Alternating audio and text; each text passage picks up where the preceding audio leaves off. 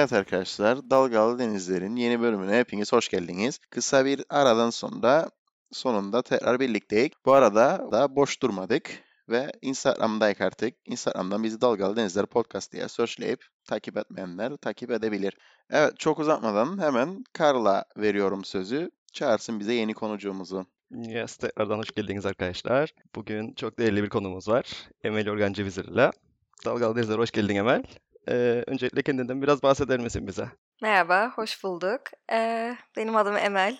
Ee, ben psikoloji okudum. Daha sonra psikiyatrik araştırma master'ı yaptım. Bu sırada araştırma asistanı olarak staja başladım. Daha sonra e, araştırma asistanlığına devam ettim. Bir süre asistan psikolog olarak çalıştım. Şu anda da hem doktoramı yapıyorum, halk arasında Alzheimer olarak bilinen demans üzerine ve aynı zamanda da araştırma asistanı olarak çalışmaya devam ediyorum. Bunun arasında iki fark var genel olarak. Yani bir örneğin depresyon, anksiyete gibi hastaların teşhisi, tedavisi üzerine daha klinik bir e, görevdi. Şu anda ise daha çok araştırma üzerine e, yönelmiş bulunmaktayım. Evet, demans üstüne dedin yanlış anlamadıysam. Onu biraz açabilin bize tam olarak nedir? Demans bir nörodejeneratif hastalıktır. Beynin e, etkilendiği ve birçok çeşidi vardır. Örneğin vasküler demans, Alzheimer hastalığı, frontotemporal e, veya alkolden dolayı ortaya çıkan, Parkinson'dan ötürü olan çeşitleri vardır. Ve bu dünyanın en çok öldüren hastalıklarından biridir.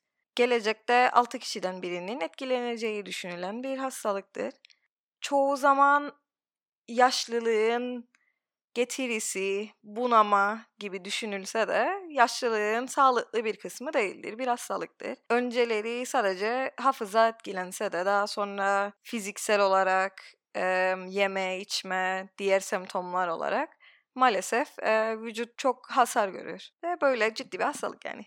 Gelecekte 6 kişiden birinde olacağı düşünülür dedin. Şimdi ne kadardır bu oran? Şimdi Yani şeyi bir comparison yapmak için sordum. şu anda çoğu batı ve gelişen ülkelerde birinci veya ikinci sıradadır yani öldürme durumunda. Ee, tahmin edebileceğiniz gibi kanser, e, ondan sonra kalp hastalıkları ve demans başta çeker ve bu hastalığın önemi bir de şu açıdandı. Hasta olan kişi ve hasta yakınları da çok etkilenir. Çünkü kişi hastalık ilerledikçe bağımsızlığını kaybeder. Ve bunun etkileri maalesef toplumumuzda hiçbir şey eşit olmadığı gibi bu konuda da eşit değildir. Yani örneğin daha çok parası olan, daha çok eğitimi olan insanlar hastalığı daha rahat işte atladır. Ee, etnik... Atladır mı daha rahat mı geçirir o süreci? Geçirir, geçirir. Şu an maalesef yani terminal bir hastalıktır. Şu an bir tedavisi yoktur. Ee, etnik olarak ne bileyim daha azınlıkta bulunan gruplardaki insanlar genelde daha kalitesi düşük e, bakım görürler. Sosyoekonomik olarak daha düşük sınıflardan olan insanlar maalesef zorlanır. O yüzden işte benim biraz doktoram amacı bu eşitsizlikleri ortaya çıkarmak ve bunu nasıl daha iyi hizmet verebiliriz, daha iyi e, bakımlarını sağlayabiliriz, toplum sağlığını nasıl geliştirebiliriz onu amaçlıyor. Sonuçlarını heyecanla bekliyoruz okumak için. e, o zaman şeye geçelim hemen. E, günümüzde tabii ki Covid çok büyük bir sıkıntı. E, bir de bunun mental sağlık olarak bakacak olursak e, bu sıkıntı nasıl yansır mental sağlığa? Ne demek istem bu konu hakkında? Şimdi sosyal izolasyonun insan üzerindeki zaten etkileri uzun zamandır bilinir. Yani örneğin sosyal izolasyonun yaşlılar üzerindeki veya başka depresyonda olan insanlar üzerindeki etkileri psikoloji açıdan uzun zamandır araştırılır. Covid'in getirdiği birçok yani etken var. Biri belirsizlik, ne olacağını bilmiyoruz. Yani örneğin güvende miyiz değil miyiz bilemiyoruz. Bu süreç ne kadar sürecek bilemiyoruz. İkincisi izolasyon. Dediğim gibi normalde 100 kişi görürsen şu anda 4-5 kişi görün. Diğeri de hiçbir şeyi kategorize edemememiz. Yani bunu nasıl açıklayayım? Belki siz de hak verirsiniz. Evinde örneğin salonda film izlen rahatlan. Yatak odanda giyinin uyun edin. Sonra mutfakta yemek yiyen veya yemek odasında yemek yiyen. İş yerinde de işini yapan. Ama maalesef şimdi ne oldu örneğin? Evden işle yani insanların hepsi birbirine karıştı. Tabii artı olarak bu evin yani işini evinden devam ettirebilecek insanlar için. Bir de böyle var ki birçok insan işini kaybetti. E finansal belirsizlik var. Yani sonuçta sen kredi çektiysen de kredini ödeyeceksin, nasıl ödeyeceksin falan gibi belirsizlikler var. O yüzden yani insanların akıl sağlığı ciddi derecede etkilendi ve bununla şu anda başa çıkmamız ve gelecekte bunun etkileriyle nasıl başa çıkmamız gerekir? Hazırlanmamız lazım yani toplum olarak, sağlık sistemleri, sosyal sistemler olarak. Ya şeyde mesela hak veririm sana bayağı dedin ya mesela kategorize edemek, o işten özel hayatını falan ayıramak. Evden çalışırım ben bir seneyi buldu yani buluyor. Mart'ta bir sene olacak tam şu evden çalışırım. Ha şey diyebilir insanlar ya tamam neyine şikayet edin işte paranı aldın hayatına devam eden seni bozan bir şey yok. Ama tam olarak öyle değil. Çünkü mesela o ben işime yakınım ve 15 dakikada giderim ben ofise mesela. Ama o 15 dakika işten çıkıp eve geri gelme kısmı yani öyle bir koparır ki o bağını işten eve geldiğinde bilin ki artık işi sen geride bıraktın ve özel hayatına devam edebilin. Ama evde çalışırken öyle bir ayrım kesinlikle yoktur ve yapamam yani mümkün değil onu yapasın. Çünkü e, zaten İngiltere'de yaşarım şimdi ve bellidir yani az çok yaşadığımız ortamlar, flatlar olsun, evler olsun falan. Ayrı bir ofis odam yoktur mesela benim. E, yatak odandan çalışmak zaten çok çok çok çok zor küçücük oda. Ha, ne yapın? Salondan çalışmaya başlayın. Ha, salondan çalışın nasıldır günlük rutin? Sabah kalkın, oturun bilgisayarın başına. Başlayın şey yaparsın. Ya, salon mutfak birdir zaten. E, senin bir anda düşün yediğin alan, oturduğun, eğlendiğin alan, boş vakitlerin geçirdiğin alan ve çalıştığın alan aynı oldu. Ve işin sonunda 20 metrekare bir odanın içinde durmadan döner bir şekilde bulun kendini. Ve bu bu şey yaptı yani. Nasıl diyeyim tamam gene dışarı çıkan arkadaşlarından görüşün. O support bubble'ın içerisinde bir şekilde hayatına devam eden ama uzun sürede baktığında gerçekten çok yorucudur bu da. Ve gerçekten çok çok çok çok sıkıcı olur ve bence bunun şey yapılmaması gerekir yani. Çok da basit indirgenecek bir şey değil yani bu. Bir odanın içinde bütün gün aynı yerde çalışasın, aynı yerde işleyesin, aynı yerde yemeğini yiyesin. Bu zordur. Bir de şey diyebilir miyim acaba? Yani herkesin hayatında zaten sıkıntılar vardı bir nebze. Ama daha aktif olduğumuz için dikkatimizi dağıtırdık bir şekilde. Bunlara çok odaklanmazdık. Şimdi boş vaktimiz olduğu için ve sürekli böyle yalnız da kaldığımız için belki bunlardan daha çok e, var olan sorunlardan daha çok yüzleşirik ve bu da rahatsızlık verebilir bize belki. Şimdi önce canlı söylediklerini söyleyeyim sonra sana geçeyim Karl. Ee, Can'a katılırım ve... Tabii ki katılacaksın. Tabii ki katılırım. Bir de şey de var. E, Türkçesini aramaya çalışırım. Association yani bağlantı. Beynin bazı şeylerle bağlantı kurar. Yani örneğin iş yeriyle yani fiziksel ortamlarla bağlantı kuran. Burada çalışılır. Burada uyunur gibi.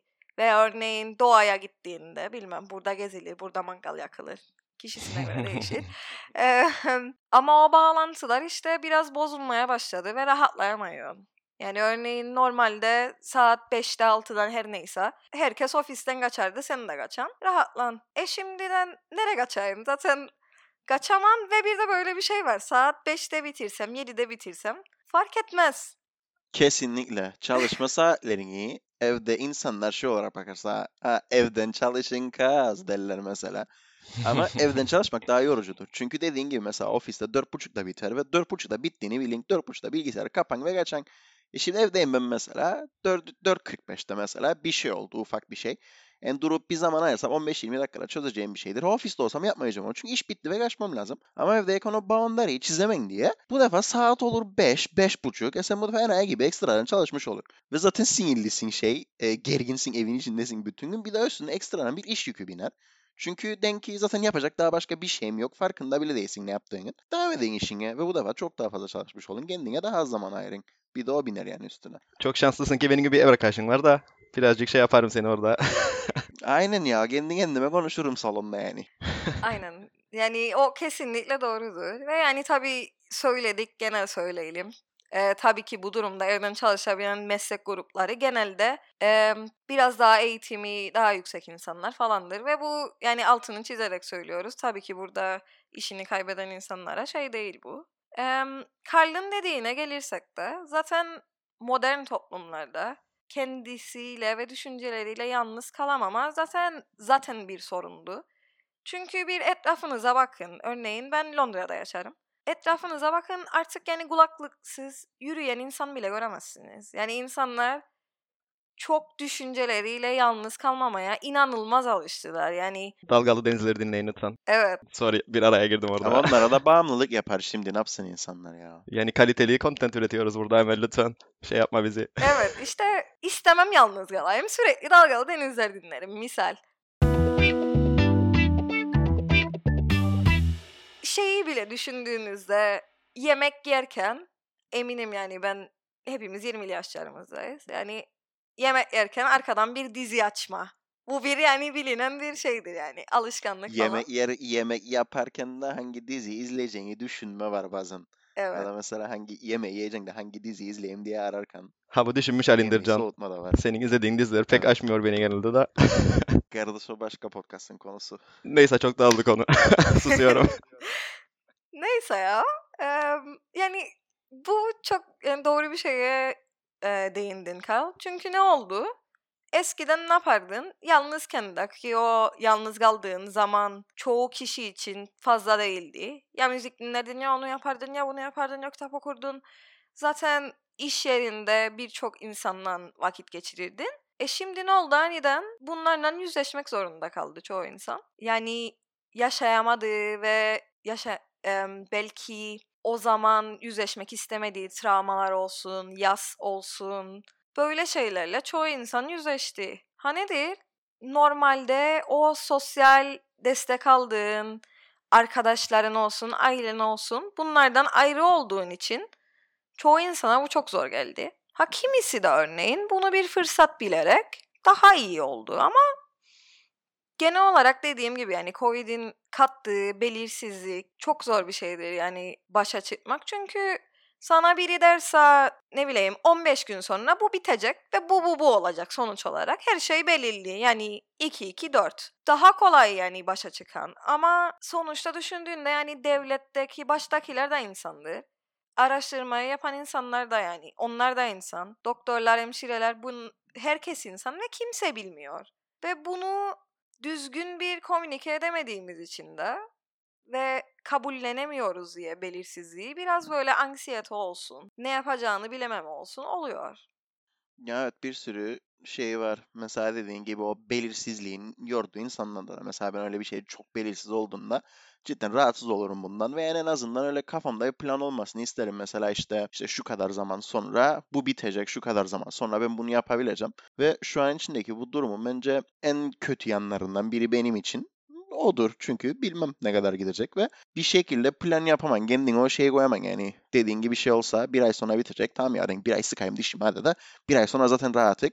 Ama öyle bir şey yok. Gittik sonra gider bir ay iki ay derken bir seneyi bulduk. Şeyi çok merak ederim. Biz böyle em, yani Ölü Ozanlar Derneği diye bir film vardı. Kitabı da vardır. E, öneririm. Da böyle moda olduydu. Biz böyle daha böyle daha küçükken. Herkes Carpe Diem anı yaşa dövmesi yapardı. Çok merak ederim anı yaşa dövmesi yapan insanlar şu an anı yaşıyor mu? Ve gelecek hakkında hiç endişe ediyor mular? Çünkü her zaman için bana şey gelirdi o söz. Yani anı yaşan ya tabii ki yani. Şu an eğlenirsen eğlenin, şu an üzülürsen üzülün ama insanlar gelecek odaklıdır yani her zaman için. Düşünmek isten iki hafta sonra ne olacak? Bir hafta sonra, bir ay sonra, bir yıl sonra. Ya o anı, anı yaşa kısmında mesela şey kısmına ben de katılırım ama nasıl katılırım? Yani öyle benim için anı yaşa o an yaptığın şeyden maksimum zevk almaya çabalaman gerekir. Yani mesela şu an bir şey yaparken ama bu olmayacak ama şu olmayacak ama bu tarafta bu var diyerek o yaptığın şeyden zevk almayan, kısıtlamaman gerekir. Benim için anı yaşa biraz da odur. Ha öyle hiç düşünmeden öyle mesela bundan bir hafta sonra ne yapacağım, iki ay sonra, iki yıl sonra ne olacak gibi tamam kesinlikle onlar öngörüp zaten yüzde yüz planlayamam. Ama az az çok bir taslak vardır kafanda yani.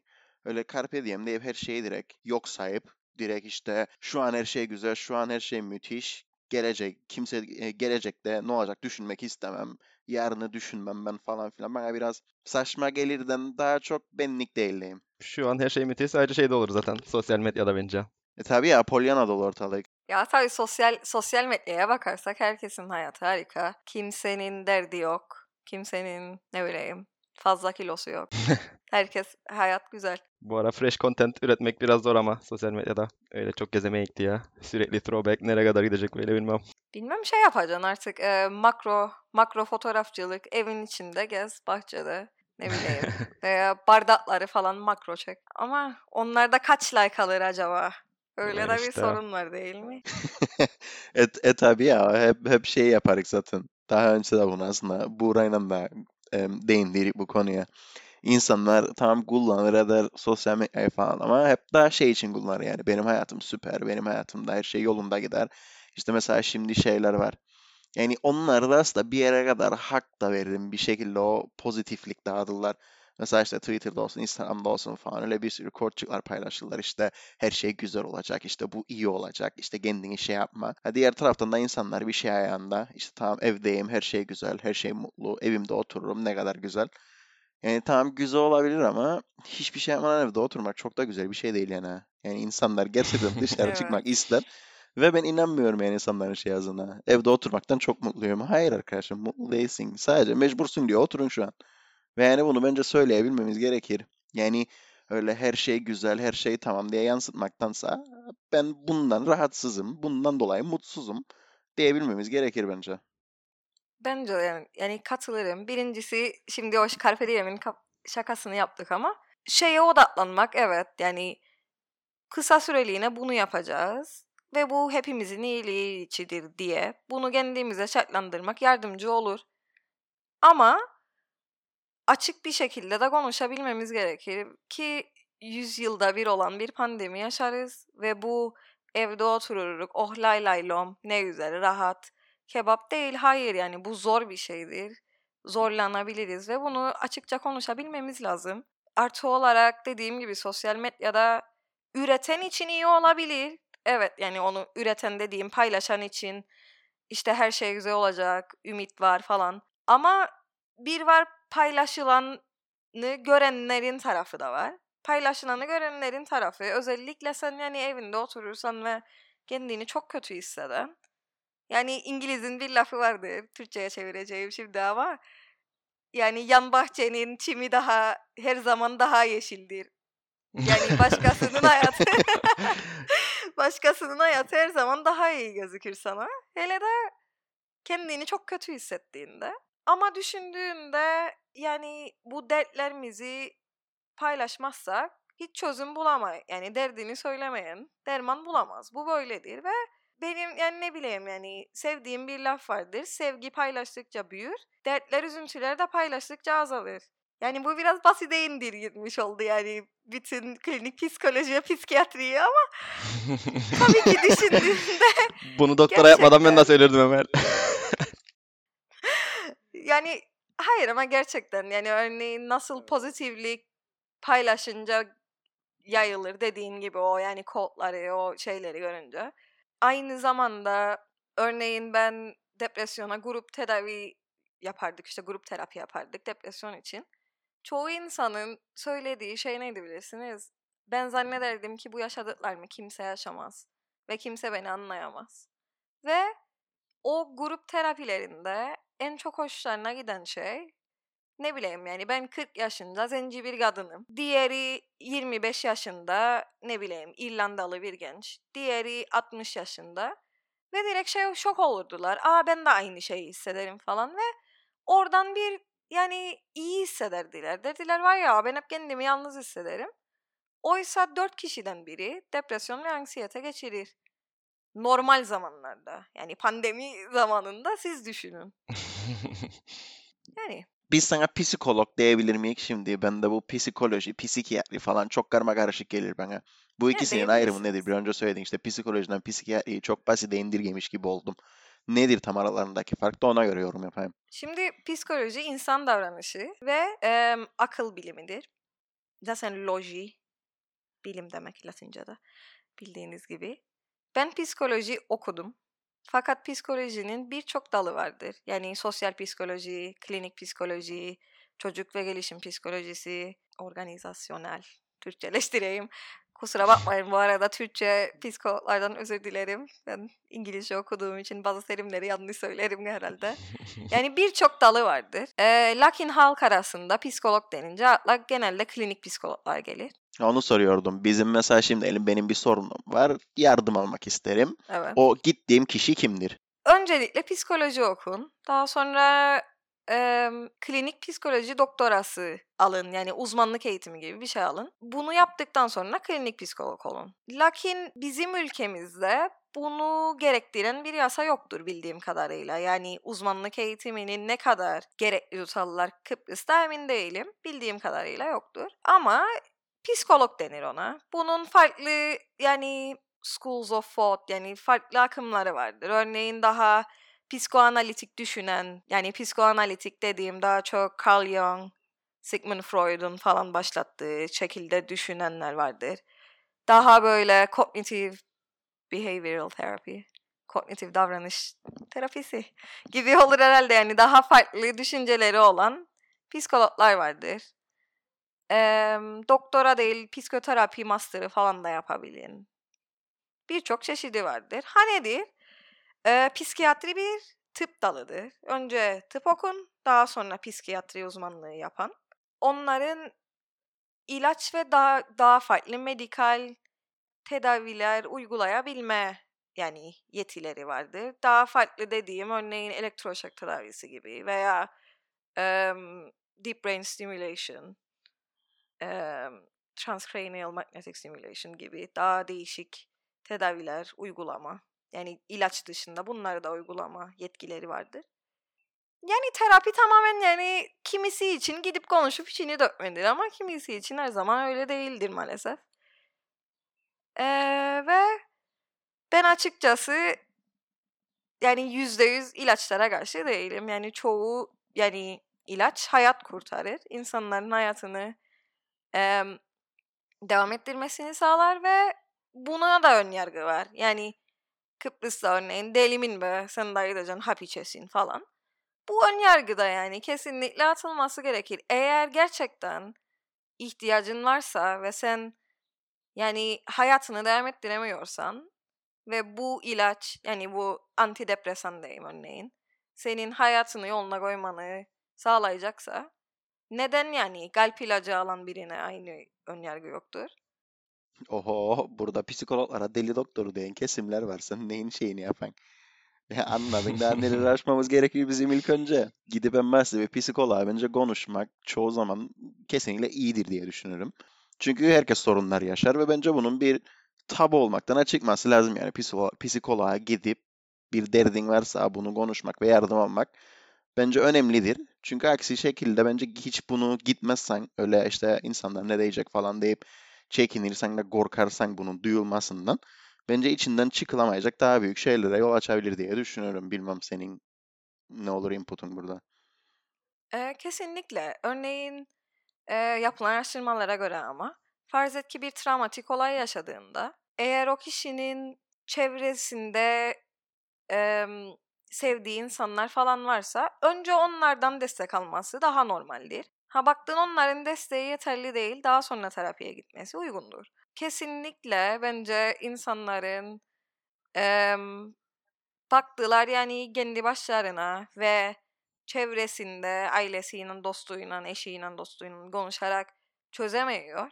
Kesinlikle yani psikoloğa gitmeleri yardımcı olur ve utanılacak bir şey değildir. Çünkü dediğim gibi yani biz yani dört kişiden birinden bahsederek şu an burada üç kişiyiz yani. Anladın? Çok yaygın bir şey, çok normal bir şey. Bak dört kişi olsaydık şimdi tartışacaktık hangimiz depresyondadır diye. Olmadı.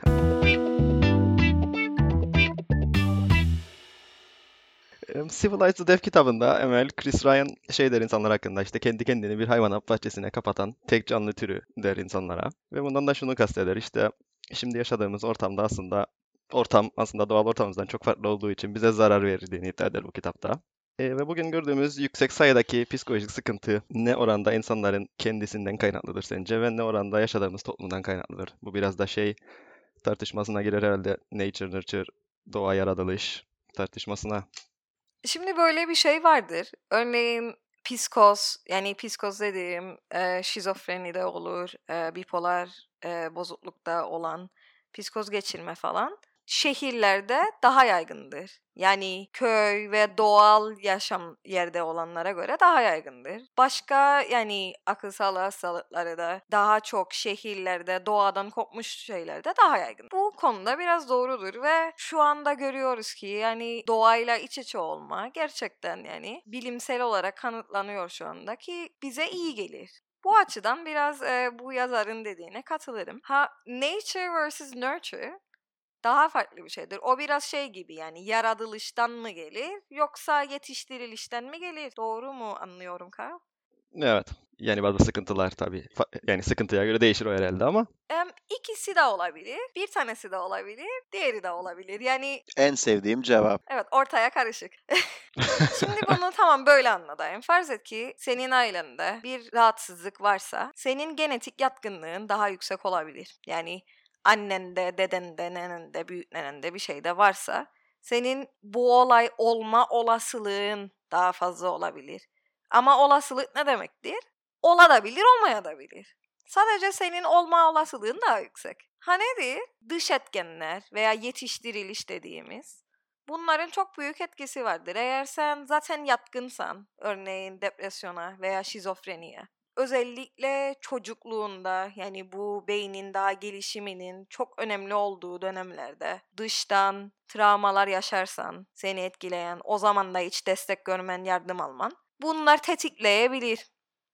Ha nedir tam tersi çok iyi bir ortamdaysan, hiç travma yani görmediğin harika bir hayat yaşadın falan tetiklemeyebilir. Ha bu bir senaryo. Tam tersi her şey güzel ailende yani çok az var veya hiç kimsede o sorun yok.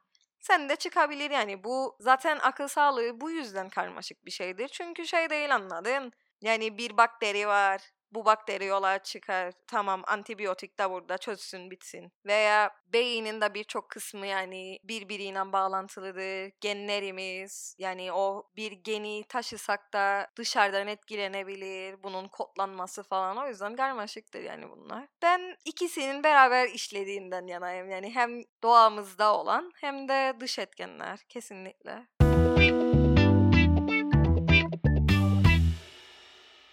Ben şeye geleceğim. Biraz önce dediğin şu işte her dört kişiden biri depresyondadır. Ya da mesela bu em, demans hastalığına şey derik mesela işte birileri bir şey unutmaya başladı. E tamam bu bunadı zaten artık gibi. Bunları mesela çok fazla kullanarak ve normal öyle bir yerde otururken atıyorum bir yerde bir kahve için değilim. Biri der sana kardeş ben depresyondayım senden kardeş vallahi ben de depresyondayım. Ama bunlar çoğu zaman yanlış kullanarak gibime gelir ve biraz da çok mu basite indirgerek acaba bu hastalıkları? Çünkü bu psikolojik hastalıklar çok ciddi hastalıklardır ve insanların hayatını çok çok çok fazla etkiler. Sadece yaşayanın değil, çevresindekilerin hayatını da bayağı etkiler. Ha acaba bunlar öyle biraz daha farkında olmamız gerekir mi? Ya kesinlikle farkında olmamız gerekir. Bir de insanların unuttuğu bir şey var. Koyda da bağlayayım. Yani sıra dışı bir olay olduğunda veya üzüntülü, çok üzüntülü bir olay olduğunda üzülürsen depresyondasın demek değildir. Veya şu anda örneğin em, depresyonda olan da olabilir veya anksiyetesi olan da olabilir. Ama iki gün yani biraz iki gün biraz canın sıkılırsa "Ok- okey benim anksiyetem var demek değildir.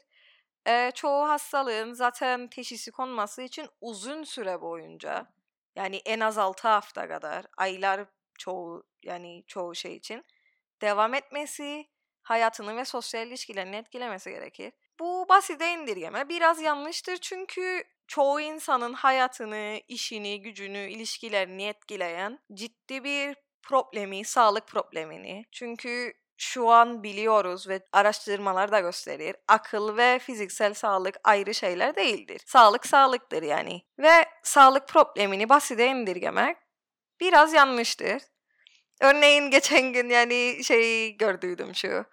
eee, Şubat ayının biri pazartesi başladı. Da aman çok güzel benim gibi öyle OCD'si, obsesif insanlara aa falan çok iyi. Yani çok yanlış bir şey. Çünkü ben yani gerçekten OCD'si Tam olan... senin hoşuna gitmedi mi o Şubat'ın öyle olması bu ay, bu yıl? Hoşuma gitti ama zaten simetrik şeyler her zaman Gördün, için insanın hoşuna gitti. gider. ama ben demedim. O ne güzel o sidime çok iyi geldi. Haha takıntılıyım ben demedim yani. Çünkü ben yani bu insanlardan konuşmuş biri olarak ne kadar hayatlarını etkilediğini, ne kadar yani bunun bir problem olduğunu olduğunu ve özenilecek bir şey olmadığını farkındayım. Bu yani hem farkındalık yaratmamız lazım hem de saygı göstermemiz lazım. Yani evet normaldir. Anksiyetesi olan biri deli değildir. Ne bileyim depresyonu olan biri deli değildir. Şizofren olan biri her zaman için tehlikeli değildir. Hatta şizofren olan insanların genelde tehlikesi kendilerinedir. Yani en çok tehlikesi kendisinedir. Yani bunlar tehlikeli, marjinal şeyler değildir. Toplumumuzda bu insanları böyle saklamak, görmezden gelmek yerine kabul etmek, farkındalık yaratmamız gerekir ki insanlar yardıma ihtiyacı olduğunda utanmadan gidip sorabilsin. Ha, ama bu da değildir yani moralin bozuksa iki gün aman depresyondayım diyesin. Çünkü o da biraz saygısızlık gibi oluyor. Bilmem siz ne düşünürsünüz? Ya bir de şey olur mu acaba mesela bunlar biz bu kadar normal indirgediğimizde işte iki gün canın sıkıldı depresyondasın. Gerçekten belki de depresyonda olup bunun farkında olmayan biri de olabilir. Ve biz bunları bu kadar normal bir şeymiş gibi şey yaparken o düşünebilir ki ama zaten herkes depresyonda ben de depresyondayım çok önemli de değil bu deyip direkt erteleyebilir mesela bunun tedavisini ya da bunun yardımını almayı. Düşünebilir yani evet çünkü bir de e, Türkçe düşünmeye düşünüyorum. Yani depresyonda olan insanlar da sen dertlerini ve kendilerini her zaman kendi kendine konuşup şey yapar. Küçümser. Zaten zaten sen hep böylesin. Zaten sen hep böyle ne senin de derdin nedir? Veya özellikle anksiyetede spiraling dediğimiz bir düşünce diğerine bağlar, diğerini diğerine bağlar ve kendi kendini ikna edebilir yani. Aha herkes işte depresyondadır ama herkes ya hayatını yaşar bir benim böyle deyip yardım istemeyebilir evet. İyi bir noktaya dokundun. Doğru söyledin yani. E, tabii ki her zaman. Her zaman öyleyik biz Emel. Bir de şey sorayım ben sana Emel buradayken. E, kötü davranışlar sergileyen insanlar olur bazen tabii ki Evet. psikolojik sorunlardan dolayı. Bu insanlara yaklaşımımız nasıl olmalı sence? Yani onlar işte hain tarzı işte çok kötü davranışlar yaptıkları için label'lar vermek mi daha mantıklı sence? Daha sağlıklı yoksa e, daha empati kurarak yaklaşmak daha doğru mu? Çünkü baktığında çok kötü şeyler yaptılar sonuç olarak evet ve e, insanların hayatlarını da çok büyük bir şekilde etkileyebilir bu davranışlar, davranışları bazen.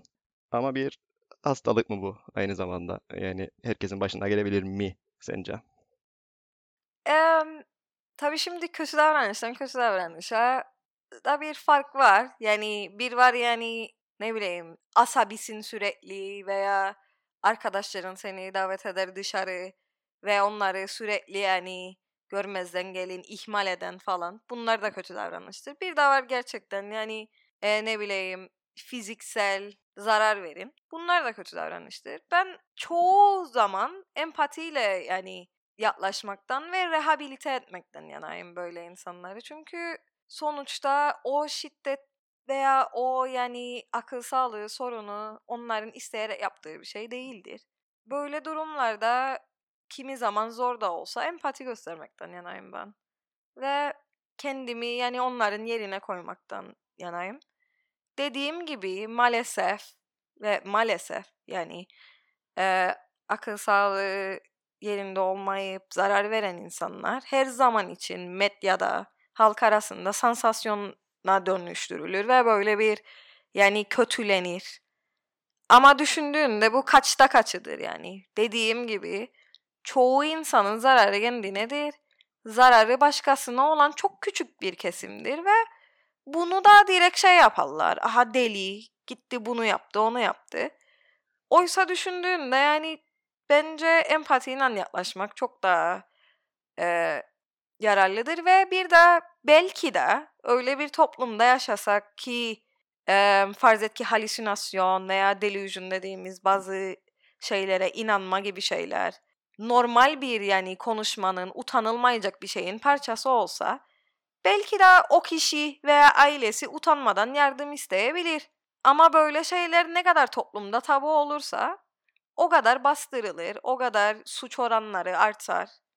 Yani ben buna inanırım. Evet çünkü işte birinin bacağı çalışmadığında mesela ya da gözü doğru dürüst çalışmadığında böyle üzülün karşındaki için. Ee, ama beyni çalışmadığında daha e, ters etkiler gösterebilir bazen insanlar. Daha alaycı yaklaşırık açıkçası. Evet. E, daha alaycı ve ne bileyim örneğin ben hatırlarım şizofreni hastalarıyla araştırma yaparken herkes sorardı bana öyle o işte komik hikayen var mı falan o işte ne bileyim işte biri kendini tanrı zannederdi falan da işte aa falan ne komik falan ama yani hiç komik değil aslında çünkü yani ben o insanları yani akıl hastanesinde yani araştırma yaparım. Neyi komik bu durumun düşünebilin. Yani bu insanların yardıma ihtiyacı var. Bir yani sağlık sorunu var gibi yaklaşmamız gerekir ve ama nedir Karıl? Çok iyi bir noktaya Karıl. Tam bir Kıbrıslıcık çıktı yani gene. Karıl. çok iyi bir noktaya değindin. Karıl daha güzel değil Karıl. mi ama? Diğeri çok kötü. Karl. Karl. Olmaz. Karıl. Karıl.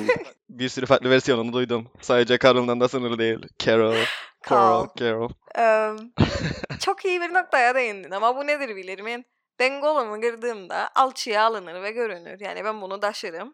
Sen de gelin imzanı atan falan işte resim çizen. Görün yani aha Emel işte alçıya alındı. Apandisitim patlarsa ameliyat olun falan falan. Ama akıl sağlığı görünmez olduğu için ve özellikle işte high functioning dediğimiz yani bunu iyi saklamayı beceren insanlar da hele hiç anlayamam. Yani işine devam edip mutlu gözüken ve depresyonda olan insanlar da vardır. Dıştan anlayamadığın için şey yapan yani. Hem küçümsen hem dıştan belli olduğunda da dalga geçen. Ya işte bunlar böyle açıkça konuşarak e, karşımızdaki mesela böyle bir davranış gördüğümüzde yani kibarca söyleyebiliriz arkadaşlar. Yani bu öyle dalga geçirerek bir olay değil. Ciddi bir sorundur ve insanların hayatını etkiler deyip bence etrafımızdakilerin farkındalığında bunu artırarak üstesinden gelebilirik diye ümit ederim. E, şeyi sorayım ben yavaş yavaş kapatmadan önce. Şimdi malum Covid'deyiz. Bayağı da konuştuk bu konuyu. Yani değişik bir pandeminin içindeyiz ve herkes psikolojik olarak etkilenir bundan. Ne gibi tavsiyeler verebilirsin mesela bu e, insanlara? Nasıl bu inan başa çıkabilirler? Em, hemen vereyim. Ve bunlar yani söyleyeyim ben basit bir şekilde söyleyeceğim ama bunlar yani araştırmalarla desteklenmiş şeylerdir. Birincisi bir rutin oturtmaya çalışın. Eğer evde evde çalışıyor çalışmıyorsanız bile bir rutin oturdun. Belirli saatte kalkıp belirli saatte yatmaya önem gösterin. Daha sağlıklı şeyler yemeye önem gösterin. Bu da demektir ki biraz ikiyüzlülük oldu yani şimdi mangaldan kalktık. Bu da demektir ki yani sağlıklı beslenince ne derler yani yediğin şey aklını, vücudunu dediğim bak gene dediğim gibi akıl sağlığı genel sağlıktır etkiler. Ekranlardan da olsa sevdiklerinizle, arkadaşlarınızla bağınızı koparmayın. Bazen yani insan izole oldukça buna alışır ve o döngünün içine girer kopar. Veya şeyden e, zaten 5 gündür konuşmadım. Veya e, en son aradığında veya en son mesajını da sallamadıydım şimdi yazmayın falan. Kendi kendine böyle ikna edebilin. Böyle böyle döngülere girmekten kaçının. Yani arkadaşlarınıza konuşun. Dediğim gibi yani derdiniz varsa kötü hissedersiniz. Çok normal bir şeydir. Endişelenirseniz. Hele de şu anda gençsen yani kendimizden çok yani daha sevdiğimiz yaşlılar büyüklerimiz için endişelenmeniz çok normaldir. Bunları paylaşın. Haberlere bakmaya ara verin. Yani çünkü inanılmaz bir bilgi ve haber fazlalığı var şu anda. Haberlere bakmaya ara verin. Yani zaten önemli bir şey varsa misal şu an yani Fazlalığı ve kirliliği değilim bence. kesinlikle fazlalık ve kirlilik. Bunlara ara verin. Her gün yani haber okumansanız da olur. Sokağa çıkmak yasağı var. Okey. Bunu bilin zaten yani. Okuma. Kendi kendine boşuna bunu hediye etmeyin. Bunlar yani kesinlikle yardımcı şeyler. Ve bir de doğayla bir olmaya çalışın. Yani bir çiçecik ekin, ona bakın. Hobilerinize yönelin. Fiziksel aktivite olabilir belki. Ve Carl iyi bir noktaya değindi. Bak tekrardan bu Carl çok iyi bir noktaya değindi. Bu aralar arkadaşlar yani sosyal medyayı kullanarak hepsimiz ve sadece öyle kötü kullanmayalım bunu. iyi şekillere kullanabilirik. Bir sürü çevremizden arkadaşımız, tanıdığımız insanlar var ki işte evde şu an kapalıyık diye beleş bir şekilde kendi sosyal medya hesaplarından bir sürü işte günlük evde vücut ağırlığını yapabileceğin aktiviteler paylaşırlar. Ya bunları öyle ufak ufak takip edip bunları evde kendi başımıza uygulayabiliriz. Çünkü haçına bir yiyip oturacaksın koltukta. Ve muhtemelen bunları yaparsak biraz da Emel'in dediği gibi işte sonuçta akıl sağlığıyla kendi fiziksel vücudumun sağlığı da birbiriyle bağlantılıdır. Mutlaka gelecektir modumuza. Yani bu insanlar da emek harcayıp e, yapıyor böyle şeyleri. Bence kullanabilirik. Onların da bir beklentisi yoktur zaten bundan. Kesinlikle ya. Yani en büyük şeyine değindin. Yani fiziksel olarak aktif olmamız çok iyi gelir. Hem akıl sağlığına hem vücut sağlığına. Ha ama bunu da söyleyeyim yani. Pandemi sırasında da 1-2 kilo alırsanız o kadar da dert etmeyin yani. Yüzyılda bir pandemi var. Ve kötü de hissetmeyin yani bir parça çikolata bir kek yersen tamamdır ya ne olacak? Yani o da seni mutlu etmiştir günün sonunda. Aynen. Ha ama nedir? Aktif olmaya em, çaba gösterin. Ben pek katılmıyorum örneğin yani yürüyüşe bile çıkamıyoruz şu anda Kıbrıs'ta bana inanılmaz saçma gelir ama em, kurallar bu kurallara kesinlikle uyunuz. Sonuçta bunu hem kendimizin hem başkalarının iyiliği için yaparak ve başkalarına iyilik yapınca biz daha iyi hissederiz günün sonunda. Böyle şey hisseden. Okey. Öyle biz çocukken bir şarkıcık vardı öyle. We're all in this together öyle. Yani hep, hep beraber falan modunda böyle bir Evet, e, şarkı şarkıya da girdiysek yavaş yavaş Emel'i yolcu etme vaktine geldik. Evet şarkıcılık benim alanım değil. Kafaya yollar beni. Aynen. İlerleyen bölümlerde bir şarkıcı çıkarırık. Aynen öyle ama bu Emel değil. Ha karaoke de yapabiliriz yani. Şu anda değil ama daha sonra karaoke gibi eğlencecikler böyle Zoom'dan falan. Tabii ya tabii kesinlikle. Never say never. Evet Emel çok teşekkür ederik bize katıldığın için bu bölümde. Umarım faydalı bir şekilde bir şeyler aktarabilmişiktir dinleyicilerimize. E, Evet arkadaşlar bir bölümün daha sonuna geldik. Teşekkür ederek dinlediğiniz için. Unutmayın sokağa çıkma yasağı var. Oturun evinizde arkadaşlar. Açın çeşit çeşit podcast var. Podcastları dinleyin. Bizim en baştaki bölümlerimizden sona kadar dinleyebilirsiniz. Maraton yapabilirsiniz. Diğer arkadaşlarımızın yaptığı kontentler var. Bir şekilde vakit geçer yani. Bugünler geçecek. Geçecek mi Emel? Geçecek tabii ki. Evet arkadaşlar iyi bakın kendinize. Bir sonraki bölümde görüşmek üzere.